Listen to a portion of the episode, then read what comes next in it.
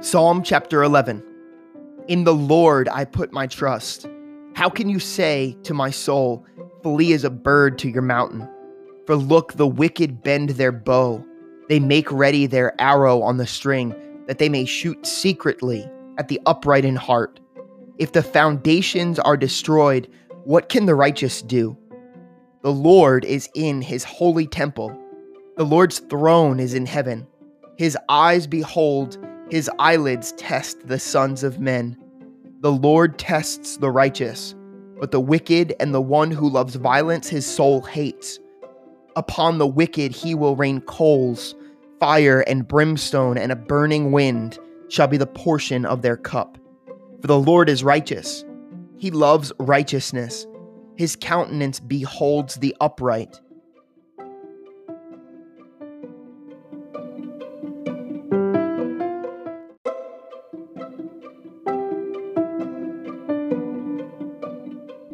Philippians chapters 1 and 2. Paul and Timothy, bond servants of Jesus Christ, to all the saints in Christ Jesus who are in Philippi, with the bishops and deacons.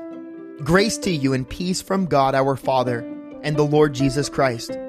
I thank my God upon every remembrance of you, always in every prayer of mine, making request for you all with joy, for your fellowship in the gospel from the first day until now being confident of this very thing, that he who has begun a good work in you will complete it until the day of Jesus Christ. Just as it is right for me to think this of you all, because I have you in my heart, inasmuch as both in my chains and in the defense and confirmation of the gospel, you are all partakers with me of grace. For God is my witness how greatly I long for you with all the affection of Jesus Christ. And this I pray, that your love may abound still more and more in knowledge and all discernment, that you may approve the things which are excellent, that you may be sincere and without offense till the day of Christ, being fulfilled with the fruits of righteousness, which are by Jesus Christ, to the glory and praise of God.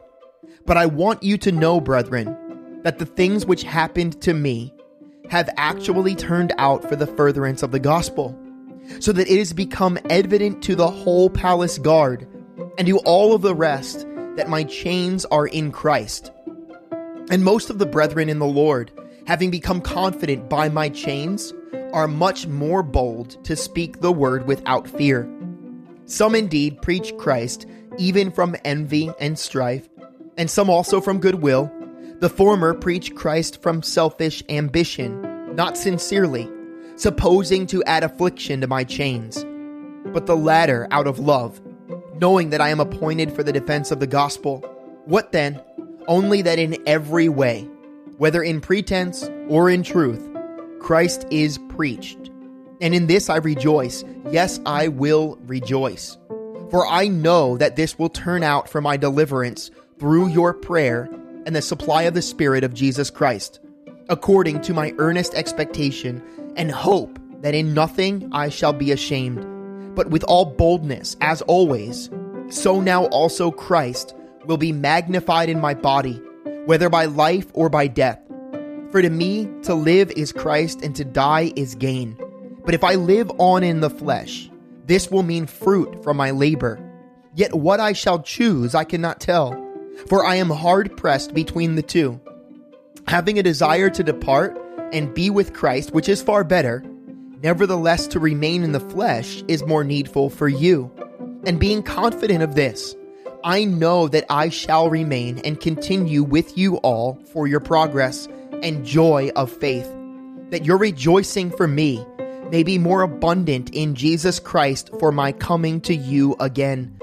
Only let your conduct be worthy of the gospel of Christ, so that whether I come and see you or am absent, I may hear of your affairs, that you stand fast in one spirit, with one mind, striving together for the faith of the gospel, and not in any way terrified by your adv- adversaries, which is to them a proof of perdition, but to you of salvation, and that from God For to you it has been granted on behalf of Christ not only to believe in him, but also to suffer for his sake, having the same conflict which you saw in me, and now here is in me.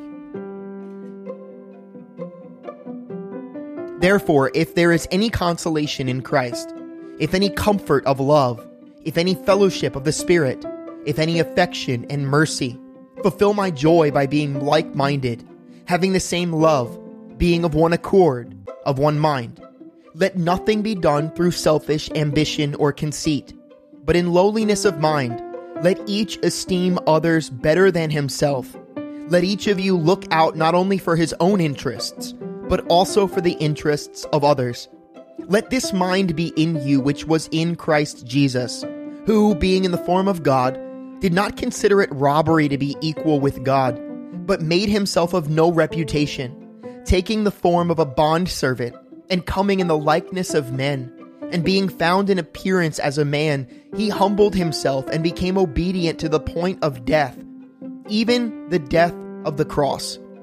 Therefore, God also has highly exalted him and given him the name which is above every name, that at the name of Jesus every knee shall bow, of those in heaven and of those on earth and of those under the earth, that every tongue should confess that Jesus Christ is Lord to the glory of God the Father.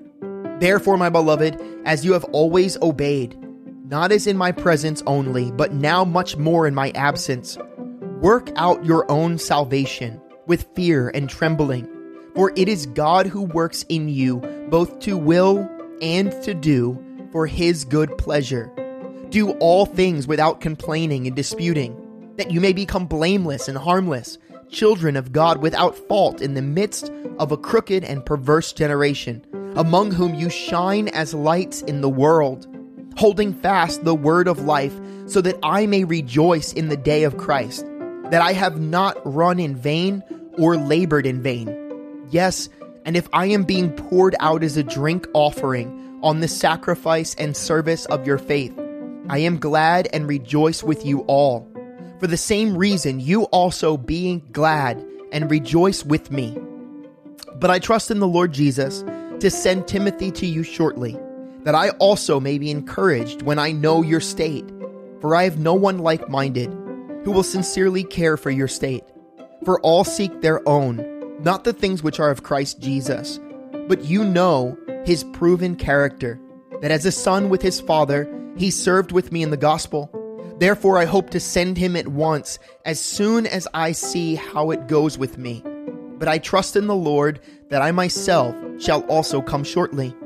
Yet I considered it necessary to send to you Epaphroditus, my brother, fellow worker, and fellow soldier, but your messenger and the one who ministered to my need, since he was longing for you all, and was distressed because you had heard that he was sick.